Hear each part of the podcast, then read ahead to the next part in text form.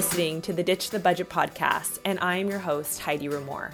I'm a wife, a mom of two young boys, and I've spent the last 17 years in financial services as a licensed financial planner, insurance specialist, and debt crusher.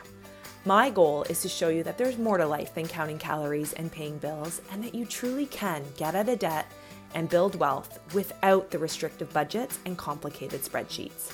So, if you're ready to reduce your financial stress and truly live the life of your dreams, then tune in and let's do this. Welcome back to the Ditch the Budget podcast. Today's episode, before you press pause or skip or delete, it's super important, super, super important, and it often gets missed in most DIY financial plans to be honest. Uh, this is a step that I have my clients do from the very beginning, and they often skip over it. I keep harping on them to go back and do it and complete it because it's so important. And that is to define your financial goals. Look at it from the short term, the medium term, the long term. And I'm going to be diving into what I mean by that and giving you examples of what I commonly see. But defining your financial goals is super important for a number of reasons. First of all, if you are somebody that has debt that you are tackling and you're trying to pay that off, um, you want to know what your financial goal is in mind because there could be some missed opportunities. And I see this happen sometimes when clients have debt and then they also have a goal of retiring early but yet they're not putting away money today for their retirement because they have the debt, right? They want the debt gone, which makes sense. But if you really understand, you know, the value of money, the time value of money, and also compound interest, you know that the longer that your money is invested, just the better it is for you.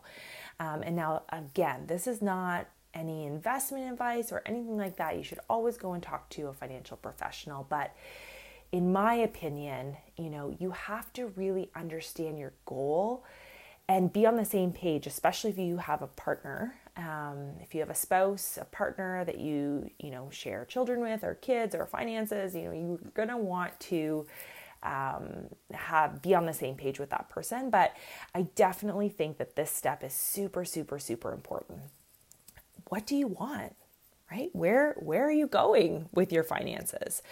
I think sometimes the goal is, and I hear this so often, well, the goal is to save more money. The goal is to pay off debt, you know, but we're not defining it enough, right? Like those are cute, cute goals and like good for you, pat yourself on the back, but I'm going to really push you to to define them in a, a, very specific way.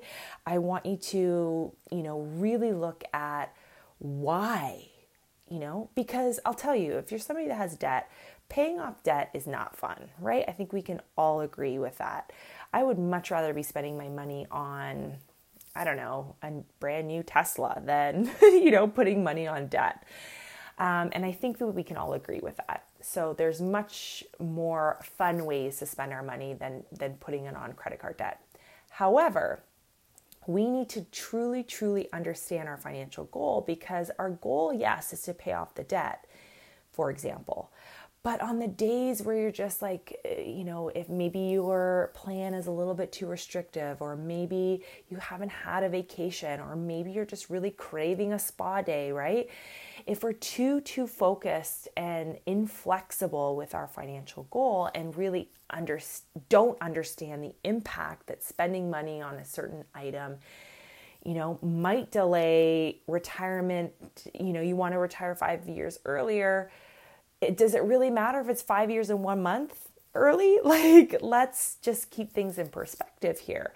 And I, I feel like we just really skip over this piece and we don't define it enough. You know, if you, if you were to tell me, for example, that you want to lose weight, I would say, great, that's awesome. You know, as long as you're doing it for the right reasons, whatever the case may be, there's, again, that's a whole other issue. Um, but let's say you, you say, I want to lose weight I think we can all agree that there's a very, you know, eh, that's that's wonderful and awesome, but like how much weight do you want to lose and by when? You know, losing a pound in 30 days, that sounds great. That sounds achievable. But losing 30 pounds in 30 days, the time horizon doesn't really line up, right? or giving yourself a year to lose one pound. It's like not very exciting, right? If you don't have a lot of weight to lose, it, it might not be as you know motivating to continue to to follow your plan especially if you're not seeing results right away the same is true if you have a lot of weight to lose right and so we can look at that as in terms of our finances in very very similar fashion you'll often hear me on this podcast talk about the the correlation between our fitness, our health with our finances because the two are so linked. Like it's crazy to me and I just I want to share that with all of you. So if you can learn anything from today's episode, it's really to define those financial goals. So, what do you do? How do you do that? You know, what am I talking about uh, when I say define your financial goals? Well, you want to look at three key time horizons. The first one is the short term, right? That's the next six to 18 months. This arguably is the most important time horizon, especially if you have debt. And here's why. If you have a lot of debt, or if you are somebody that um, yeah, just has debt that you're trying to pay off and you're, you know, maybe chipping away at it. You might not have a lot of available extra dollars to throw at that debt currently, especially in our environment, you know, with the pandemic. You might want to be saving. You maybe your financial priorities have changed over the last few months. That's happened to a lot of my clients. You know, part of our their goal was originally to pay off you know a certain debt by a certain time horizon. We've had to really go back to the drawing board because now building an emergency fund because of job stability is more important right? So you have to really look at that. But i think we should have a short-term goal. The next 6 to 18 months that's how i define short term and why this is so important to majority of clients that i work with is because it's just like with weight loss, right? If you, it takes you years and years and years before you lose a pound, you're probably not going to stay on course, right? You're probably going to fall off track because you just feel like you're in a hamster wheel. You're not getting anywhere, but you are. You're just not seeing it. And we're impatient human beings, right? We're human. We're very impatient. So, you know, if I told you it's going to take you five years before you lose one pound, but you have to keep doing, stay true to the course, you know, stick to the plan, it's going to be very, very difficult to stay motivated.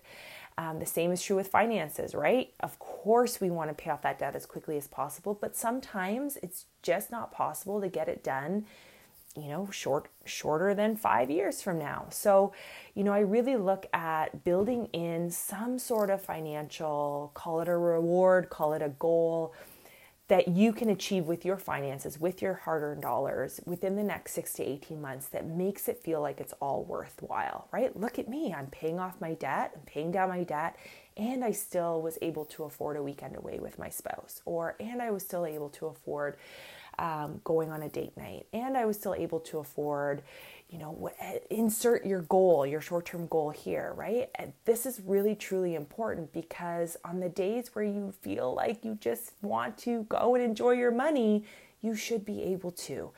Uh, and that's truly my philosophy you know, let's be an adult about it. Let's be responsible. If you have a ton of debt, if you're overextended, um, you know, you're not paying your bills, your home is about to foreclose. Obviously, I'm not telling you to go and get a manicure because that brings you joy. I think we have to be responsible and put on our big girl pants. But I also believe that for most of us, you know, we have debt that's quote unquote manageable. It's probably growing a little bit. Um, we're not really true, truly aware of why it's happening because our incomes are, are relatively good and you know it just doesn't seem like we seem to be getting ahead. In fact it seems like we're going two steps kind of backwards every single year. Um, so it, by defining our goals and by putting in a short-term little fun financial goal i think is super important many of my clients for their short-term goals do things like hire you know some help around the home especially if you're a working mom doing the double what's it called triple shift now i think you know if you got the kids at home you're trying to work from home and you're trying to run your home.